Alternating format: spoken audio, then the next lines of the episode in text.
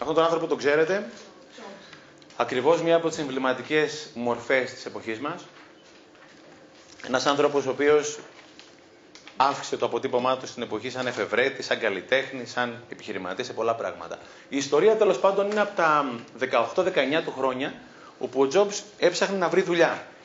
Οπότε στην αυτοβιογραφία του λέει ότι στα 19 του χρόνια πήγε στην Atari. Όποιος είναι παλιός, ίσως θυμάται ότι η Atari ήταν η εταιρεία που μεσουρανούσε τα video games παλιά. Οπότε πηγαίνει στον πύργο της Atari, γιατί η Atari τότε είχε πύργο, και πάει στο receptionist και λέει: Θα ήθελα παρακαλώ λέει, να συναντήσω τον πρόεδρο της εταιρείας. Λέει: Έχετε κάποιο ραντεβού, λέει: Δεν έχω ραντεβού, αλλά έχω να του κάνω μια πολύ σημαντική πρόταση. Έτσι, με θάρρος και τσαμπουκά. Οπότε του λέει ο άλλος: Ξέρετε, ευγενικά το είπε κιόλας. Εάν δεν έχετε ραντεβού, θα είναι λίγο δύσκολο να τον δείτε, να κλείσετε ένα ραντεβού και να ξανάρθετε. Οπότε ο Τζόμπς κάποια στιγμή λέει ότι εγώ, αν δεν δω τον πρόεδρο σήμερα, θα ξαπλώσω εδώ πέρα και θα με πάρετε σηκώτο, δεν φεύγω. Είμαι αποφασισμένος να τον δω. Του έχω μια πολύ σημαντική πρόταση, αδερφάκι μου. Τέλος πάντων, παίρνει ο ρεσεψιονίστε πάνω τη γραμματέα του Προέδρου, λέει: Έχω ένα τρελό εδώ πέρα, αλλά φαίνεται και ξύπνιος.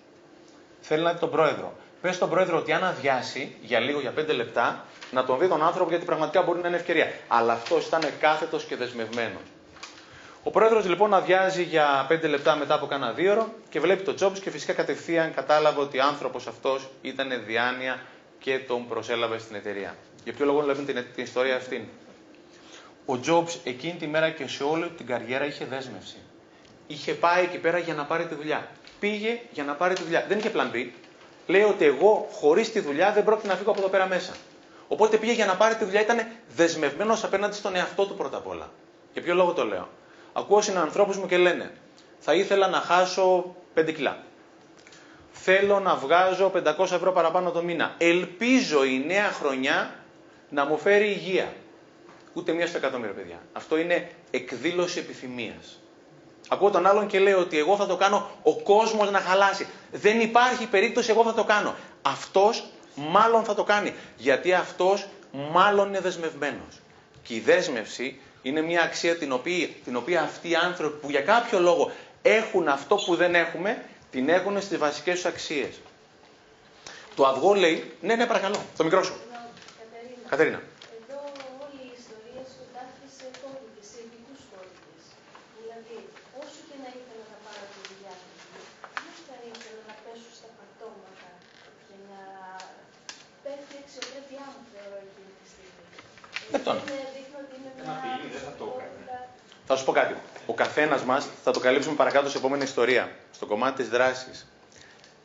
Έχει ο καθένας μας εκπληκτικούς λόγους και τρόπους να μην μπαίνει στη δράση. Δηλαδή, εγώ μπορώ να σου πω 100 λόγους για να μην κάνω κάτι. Και πραγματικά ευσταθούν όλοι. Το κακό δεν είναι ότι όσο πιο ευφυής είμαι, τόσο πιο ευφυεί είναι οι δικαιολογίες μου.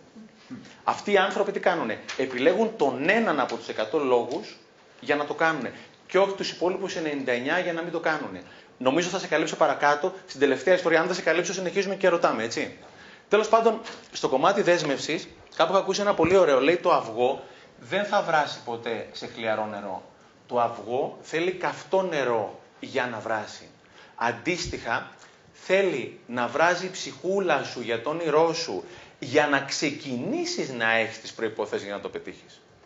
Γιατί επειδή βράζει η ψυχούλα σου, δεν πάει να πει ότι όμω θα στο φέρει ο Θεός εδώ πέρα κάτω. Οπότε αυτοί οι άνθρωποι βράζει η ψυχούλα τους και είναι δεσμευμένοι. Δηλαδή αυτός εκείνη την ημέρα δεν θα έφευγε αν δεν τα δίνει όλα για αυτό το πράγμα. Έχω δύο κόρες, προσέξτε ο ορισμός δέσμευσης από ένα εξάχρονο. Έχω δύο κόρες, 9 και 6. Μιλάω στις κόρες μου και λέω την ιστορία αυτή. Λέω ρε παιδιά, το πιάσατε τι σημαίνει δέσμευση. Και μου λέει η μικρή μου η κόρη, μου λέει μπαμπά, εγώ νομίζω το πιάσε. Γιατί το εξάχρονο καταλαβαίνει πράγματα που εμείς δεν τα βλέπουμε πια. Λέω για λέγε.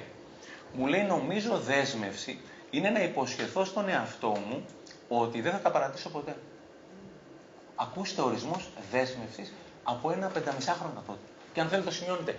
Δέσμευση είναι να υποσχεθώ στον εαυτό μου ότι δεν θα τα παρατήσω ποτέ. Όλοι αυτοί οι κορυφαίοι που άλλαξαν στον τον κόσμο, ο Λούθερ Κίνγκ, οι ήρωες της δικής μας επανάστασης, γιατί τους σκεφτάμε αυτούς απέναντι τους ανθρώπους. Και ο Έντισον, αυτοί οι άνθρωποι είχαν δέσμευση, δηλαδή ήταν αδιαπραγμάτευτοι, ήταν θα πεθάνω για τον εαυτό Οι ήρωες οι, οι δικοί μας, στην κυριολεξία πέθαναν για τον εαυτό έτσι. Και είμαστε εδώ πέρα που είμαστε αυτή τη στιγμή και είμαστε ελεύθεροι.